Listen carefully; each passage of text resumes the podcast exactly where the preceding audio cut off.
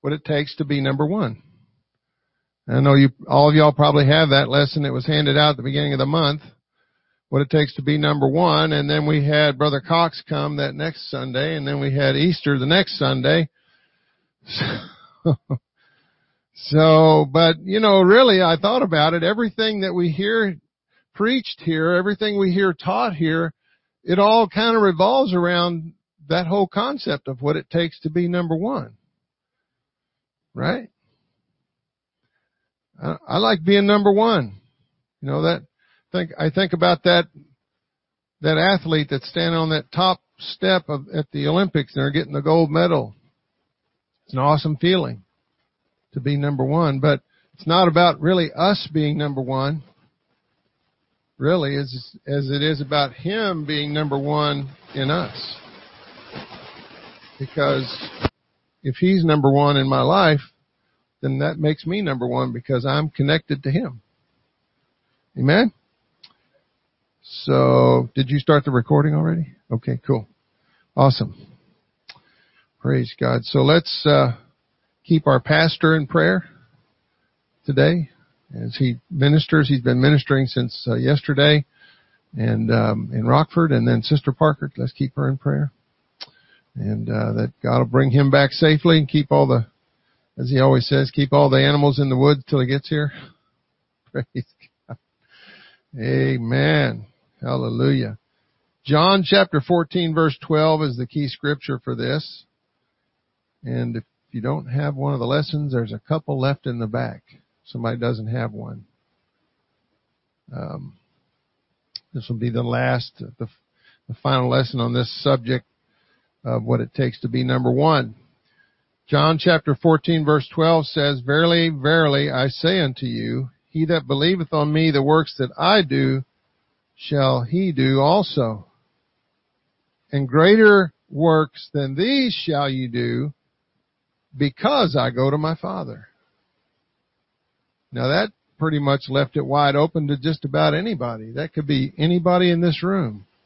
He's talking to, down through time, Jesus is saying, greater works than he did, and, and the, there's one place in the Bible that says that if all the things that he did, if all the miracles that he did, if all the works that he did were written, there wouldn't be enough books. It would just fill up you know, every library. It would, there wouldn't be enough books written. So the only things, just the things that we needed to know about were written, but there was so much more that he did, and he was telling his disciples, and by extension he was telling us, that we are going to do greater things than he did.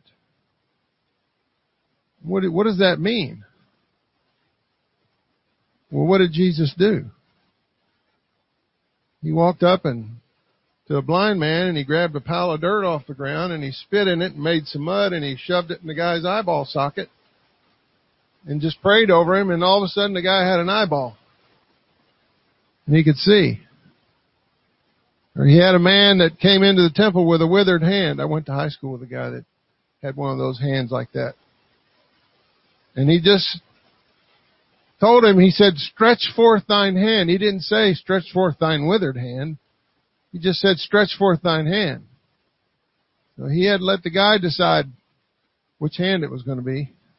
Right? He did it publicly. Did all this stuff publicly. And it wasn't in a church building. Imagine that.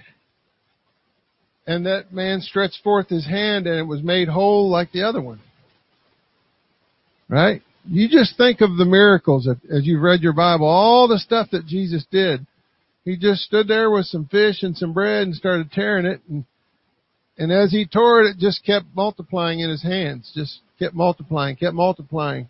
And he kept handing them more. Here, go feed some more. Here, go feed some more. And then out of a couple of fish and a couple of loaves of bread, there was 12 baskets left. We read that, we go, wow. Must have been cool to live back in that day and see that happen.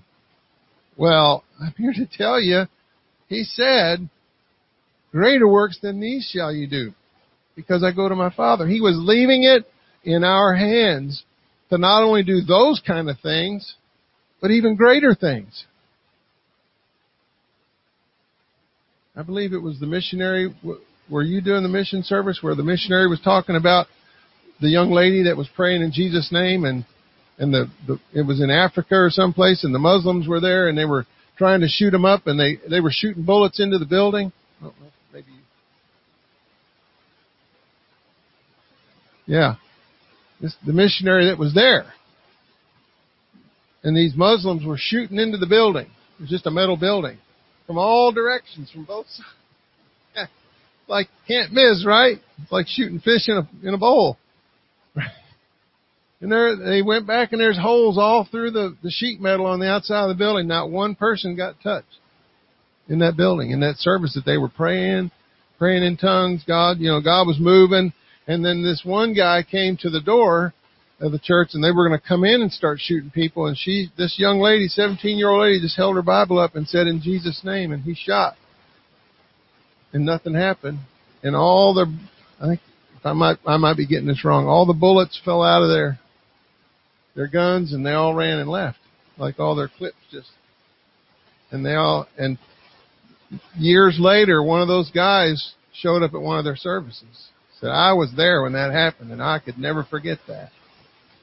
Now you say that, that sounds almost far-fetched, doesn't it? But God, the name of Jesus can stop a bullet. Alright? And that, they said that one preacher guy there had all kinds of holes in his clothes from where bullets had went, but they never touched him. Wasn't a scratch on him. So greater works than these shall you do. And it just blows your mind, doesn't it, that God could use you to do stuff like that. It's not for special certain people, is it? It's for, it's for anybody that's got enough faith to believe that. Right? So does that mean that I could go, if God told me to do it, that I could pick up dirt and spit in it and put it, a mud ball in a guy's eye and, and God make an eyeball out of that? Yeah. It just sounds far fetched, doesn't it? But God, He, He said, Jesus is God, isn't He? Last time I checked, He said, greater works than these shall you do. Because I go to my Father. He gave us His authority and power in the Holy Ghost. He gave us the ability. And it's really not us doing it, it's Him doing it through us. I mean, He's getting the glory and the credit. It's not for us to go, look what I did. But he, it's all, He's all about making us number one to this world. Right? So in the lesson it says Vince Lombardi's books, in, in his book, said, uh, what it takes to be number one, he says winning like losing is a habit that we get into. So I, you know, I had a lot of habits, things I did in the world before I knew that Jesus was going to be my Savior, before I knew I needed to be baptized in Jesus' name, and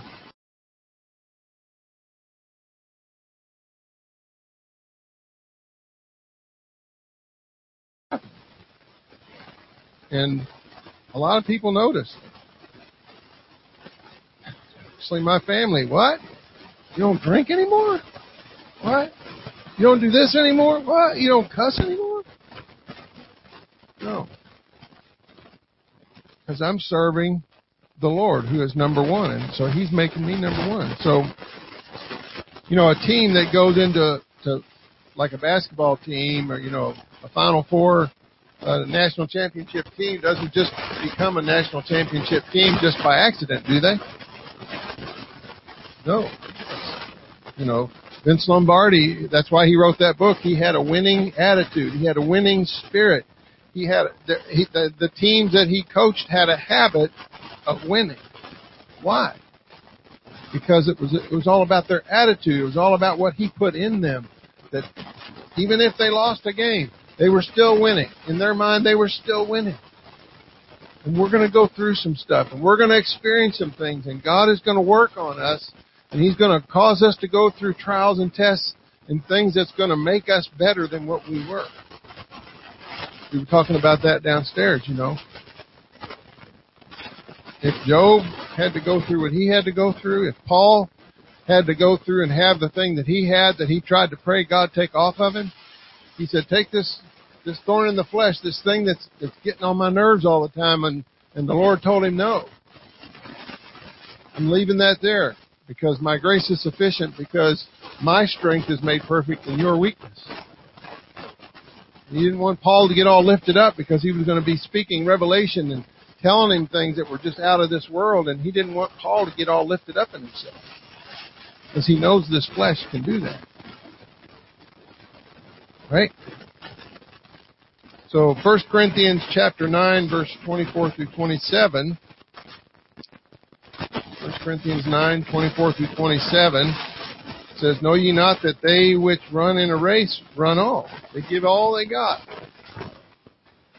You don't, you don't, uh, become a part of the Olympic running team and, and you don't spend four years preparing for a race to lose, do you? Right? But one receiveth the prize. Only one person is going to cross the finish line first. So run that you might obtain. And every man that striveth for the mastery is temperate in all things. Now they that do obtain a corrupt, they, now they do it to obtain a corruptible crown, but we an incorruptible. I therefore so run, not as uncertainly, so fight I, not as one that beateth the air. But I keep under my body and bring it into subjection, lest that by any means, when I have preached to others, I myself should be a castaway. We got to strive to be the very best, number one, that we can be for Jesus. I want to be the best representative of Him that I can be. That's what Paul was saying. And so, just like an athlete that's that's running a marathon or running whatever they're doing in the Olympics, they're training to be the very best swimmer or runner or whatever that they can be. Right? They're not going there with the attitude of, well, if I get second place, that's good enough. No. even these guys that do this curling thing out of Wisconsin. but they go there, they practice, they have their little curling clubs around here. I drive past a lot of them and they practice that thing so they're so good at it that they get out in front of the cameras and everything in public and they do the very best of, out of all the groups that are there trying to make number one. And so God, in His infinite wisdom, and God in His love and mercy, has drawn us in. Know, no man comes to Him except He draws So He drew us. He loved us enough to draw us, and He brought us in, and He made us to be number one. As long as we acknowledge and, realize that it's in Him. Like I said downstairs, we move, live and move and have our being. It's all about Him. It's all about His way. 1 Corinthians 9.20, uh, read that. So we, we didn't get into this thing to just sit back and be a spectator. Right? That athlete doesn't spend four years of eating all the right foods and eating not eat, and sacrificing all the donuts and sacrificing all the things that their flesh wants to eat so that they can be in the best physical shape possible. And you know, the runners, they have to condition themselves. So I have family members that have run marathons and so they start out six months, a year before the actual, you know, 26 mile race and they start out running a mile. Then after about a week, they, they up it to two miles and they up it to five miles and they up it to 10 miles and they, they're conditioning their body for that race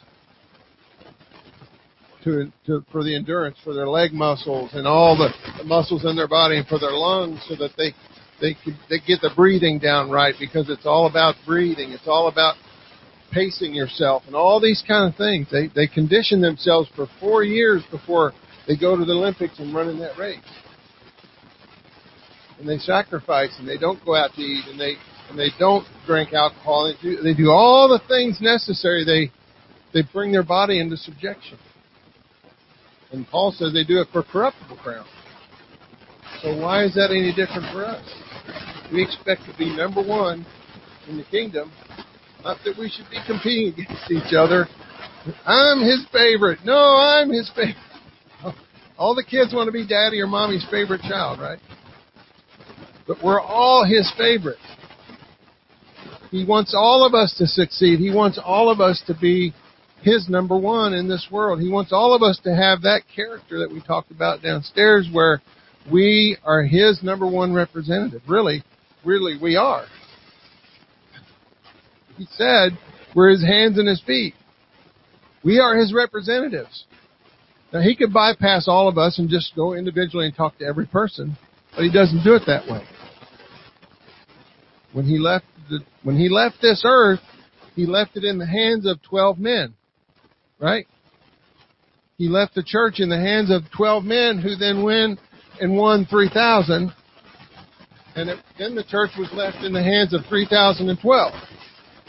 And then they went out from house to house breaking bread and having fellowship together and, and God gave them favor with all the people and the Lord added to the church daily such as should be saved and if you go on and read another 5,000 were added later. And then it goes on to it doesn't even name numbers anymore after a while. Just multitude multiplying. Not adding but multiplying. So so the more and the more they were persecuted the more the church grew. So we are to be his number one. You know, when we lived in the world, and I can speak for myself, I guess, can't speak for everybody in the room, but we gave 100% of ourselves to doing what we did. Living the way we lived, talking the way we talked, acting the way we acted, the way we spent our money, everything. We gave 100%. When I was on that club dance floor, I was I couldn't dance a lick, but I'd get out there like I could, and I gave 100% to that. If everybody was laughing, I didn't know, but that was my life. So when I came to this, I said, if I gave 100% to that, why would I not want to give 100% of who I am? And even more so if I could give more than 100% to living for God. Mean, there's no more than 100%, is there? We, we hear the term 110%. There's only 100% of 100%. Anyway, I digress. But you know what I'm saying, right? As much as you gave yourself to this world, whether you're an athlete or a drunk, when it, when it comes to serving the Lord, you want, I want to give Him 100%. I don't want to hold anything back. Because really, if you think about it, He didn't hold anything back. He made us, every one of us in this room, number one when he went to that cross. He said, I'm doing this for you. I'm doing this for you. That's why he said when he went on that mountain to pray, nevertheless, not my will, but thy will be done, Father. That's he, that was his whole purpose and goal in life. Was for us.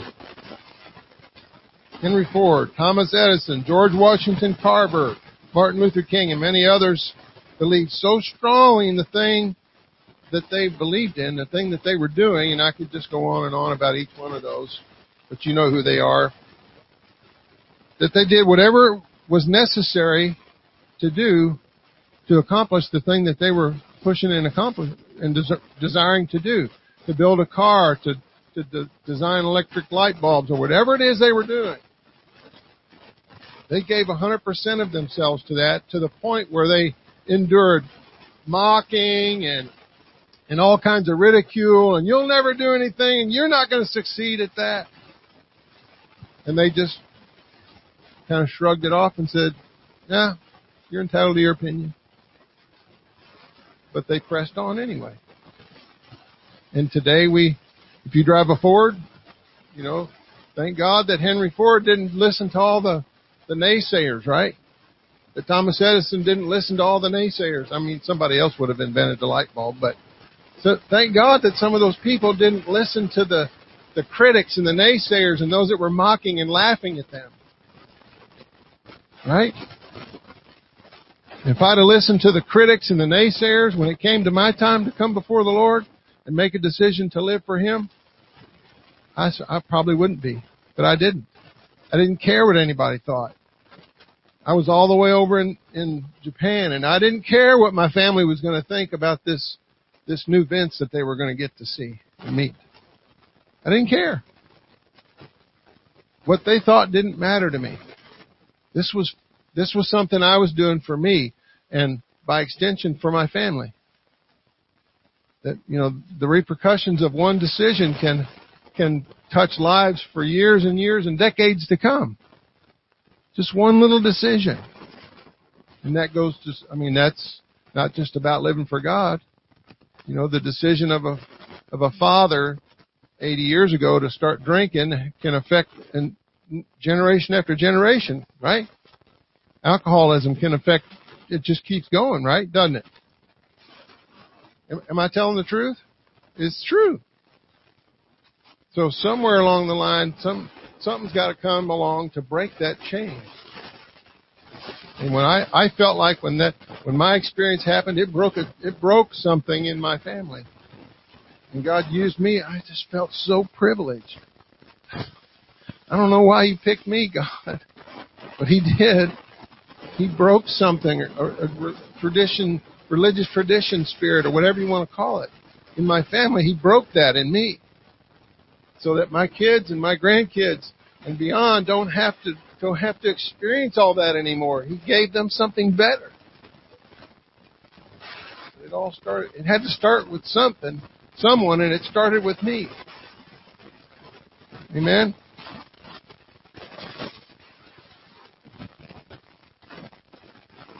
Jesus really gave us the example in his walk on this earth about what it meant to be number one. He knew who he was. He knew he was the Lord of glory. He knew he was the Messiah. He knew that he was going to have to die on that cross. And so he went about doing his level best to be number one so that we would have an example to follow. And so as I alluded to earlier, he went all of his miracles were done out in public. Out in the, you know, blind Bartimaeus on the side of the road. Old dusty, dirty road. You know? He did all this in public. He went about hanging out with all the people that nobody wanted to hang out with. He broke every Jewish religious rule that he could break. he was trying to help even the Jewish religious guys see that, yeah, all your rules and regulations are great and keeping everybody in line and following the rules is great, but there's so much more to this than what you're preaching. And he even tried to reach them and he did reach some of them. The two guys that came and buried him. Who were they? Nicodemus and Joseph of Arimathea. They were both in part of the Sanhedrin. They secretly believed in him. But they, but after he died, they couldn't hold back anymore. They couldn't hide it anymore. Nicodemus came to him by night. We don't even hear about Joseph of Arimathea till the, the day of his death. But those guys were like, hey, it doesn't matter anymore what they think. Right? Because they, this, the, everything, because these guys had studied the word. They knew, wow, this is fulfillment of prophecy. This is really something here.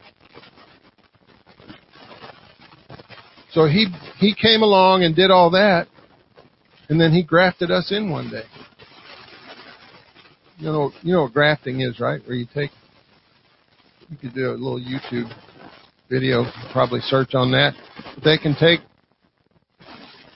you know, a tree or a plant and graft in a new a new one in there, and then they tie it up, and then eventually that tree will take on the nature that graft will take on the nature of the tree that it's being associated with. And so he grafted us in. He connected us to the vine. Why he said, I'm the vine, you're the branches. You abide in me, my word abides in you. What? He said we could do anything, right?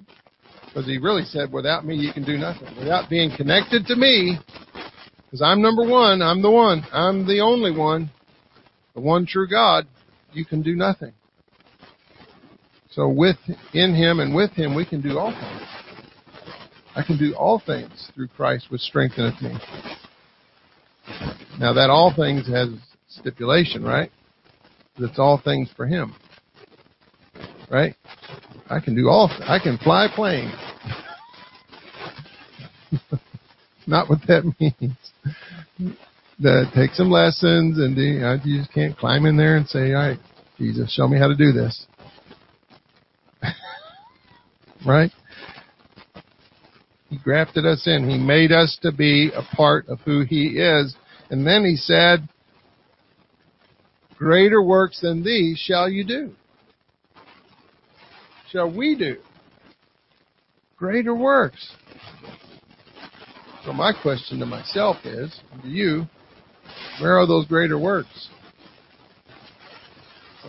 You need to ask yourself.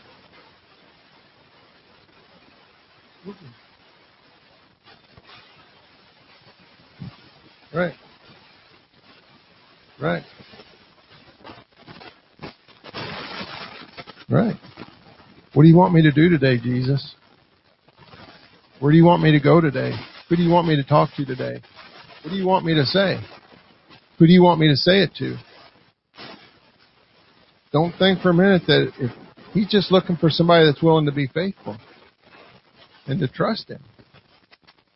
He he doesn't need a Lee Stoneking necessarily to go up and walk up to somebody and lay hands on them and they get healed immediately. He can use you for to do that. He can use Maggie to do that. I'm not kidding. You shall receive power. What is that? That's supernatural ability, right? Dunamis. After that, the Holy Ghost has come upon you. And you'll you shall be witnesses unto me in Jerusalem, Judea, and Samaria to the uttermost parts of the earth. And these signs, what does that say? These signs shall follow them that believe. It doesn't say that these signs shall follow them that have preaching license. It's, it says these signs shall follow them that believe. That little young lady, that 17 year old lady that held that Bible up and said in Jesus' name and stopped that bullet, she wasn't a preacher. She was just a young teenager. Just, she, she believed in what that book said enough and she believed in prayer enough, you know, that the effectual fervent prayer of the righteous man shall avail much. She believed it enough and trusted God enough that I believe that God told her to do it in prayer. To show himself mighty. Can he use you for that? Absolutely. Would God, God forbid, he would ask you to pray somebody through the Holy Ghost at work? In the break room. Right? God forbid he should ask you to, to pray for Linda and ask God to heal her ears. He's just waiting for somebody to, to trust him, to believe him for that. I've watched people get the Holy Ghost in, out in public in the Morale, Welfare, and Recreation building in Okinawa. We just having a Bible study. Next thing you know, we're standing up praying. Guys getting the Holy Ghost right there in front of God and everybody in a government facility. He's no respecter of persons.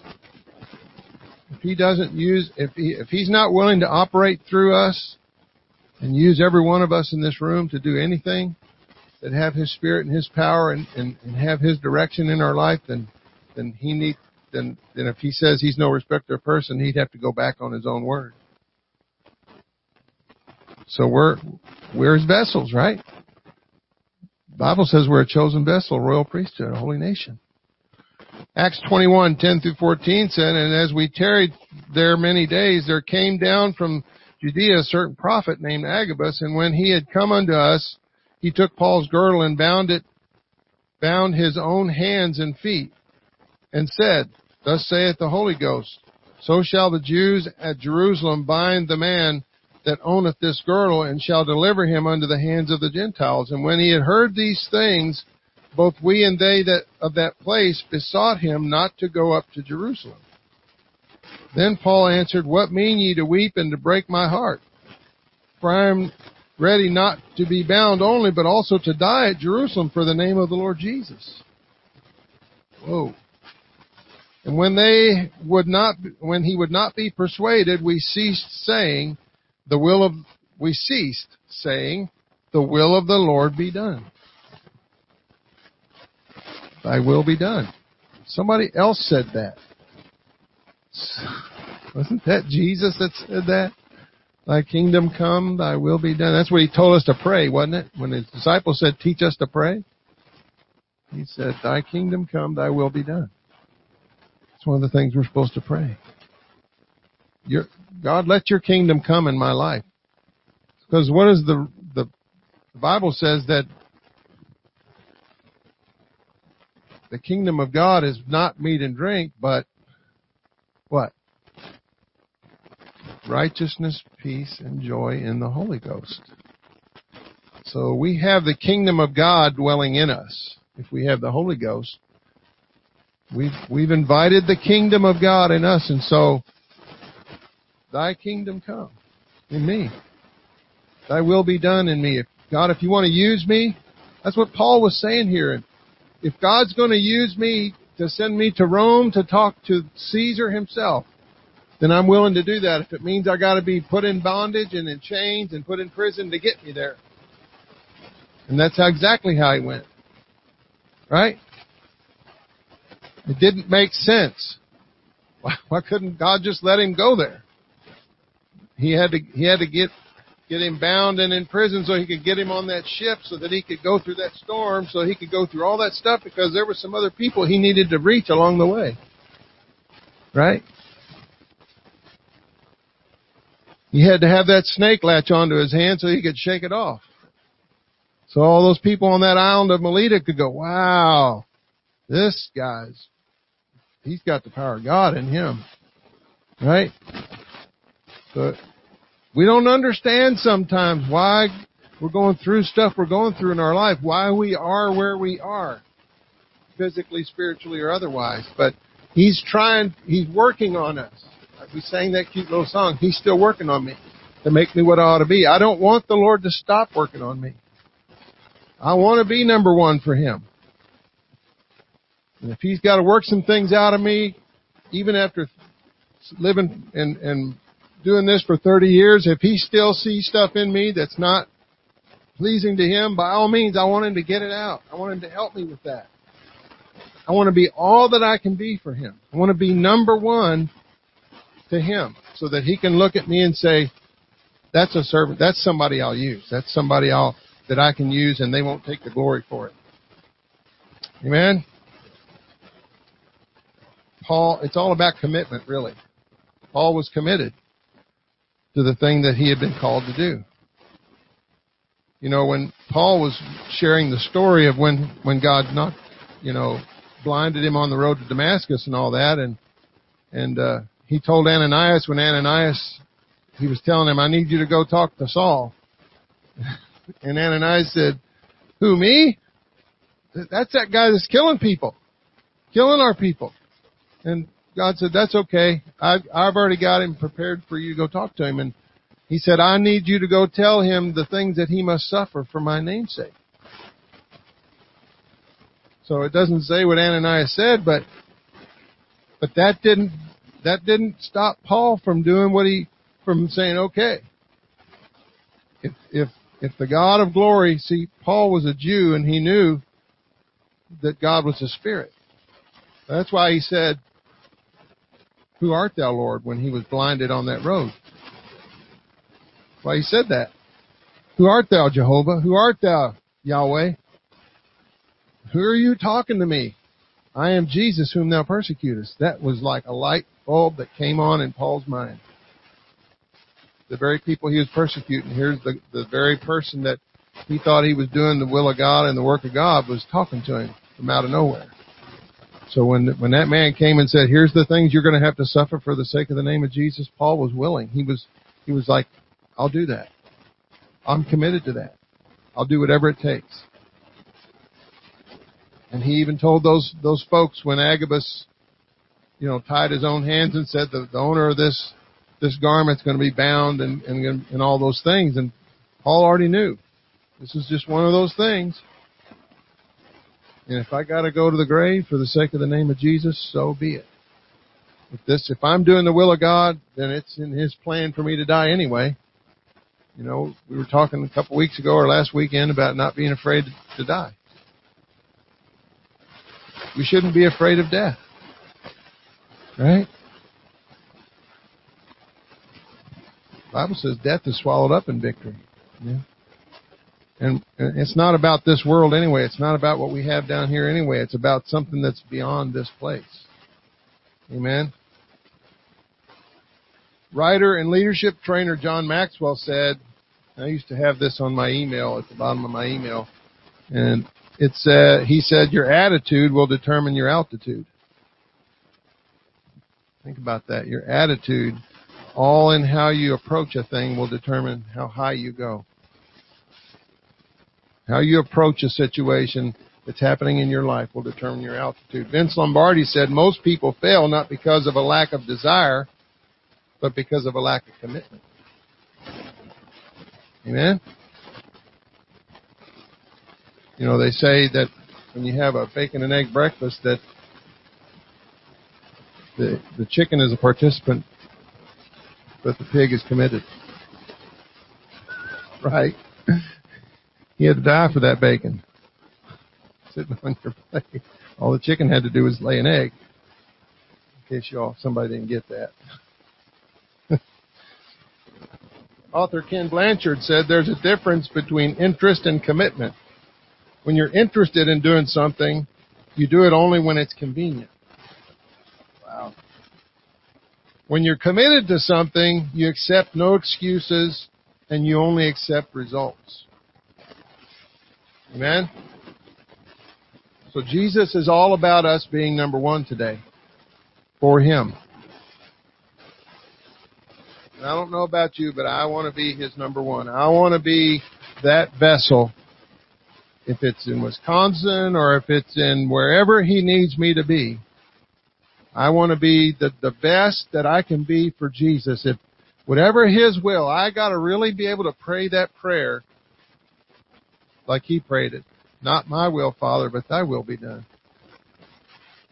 Wherever it is you need me, God, I'm there. And whatever it is you need me to do, I'm there. And somebody said this morning in the training, and if God's prompting you to say something and be bold, then you just need to say it. Because He's backing you up. Amen? How many believes that this morning? God's, God's got your back. He's got your front. He's got your side. He's got, I mean, when He's in you, He's got it. Doesn't mean you won't suffer some things, but God's got you covered by His blood and He's going to take care of the situation. He might let you go through some stuff. Don't ever think that you get out of going through stuff. If you, all you got to do is read the Bible, read about Paul and all these people, and you know, like I heard one man say, the retirement plan for preachers back in the on the day of, after the day of Pentecost, Paul and James and Peter and all those guys, they had a really great retirement plan. Every one of them was scheduled to die short as as young. They didn't get to go through, you know, 30 or 40 years of ministry and then go retire and go fishing somewhere. they were in it for the long haul and whatever, even, even it meant death. They were in it for that. And so we've, we've got to be in this thing to win this thing. We've got to be committed to the kingdom. There's, God doesn't have age discrimination. How many believe that? Really? There's no age limit. God can use an eight year old. God can use an 80 year old. He can operate through you. It doesn't matter. He's just looking for somebody that's going to be faithful. Amen. Thank you, Father, for this lesson this morning. We pray your hand upon each one as we go to our break and come back that you would continue to minister in this place, Father, in Jesus' name. Amen.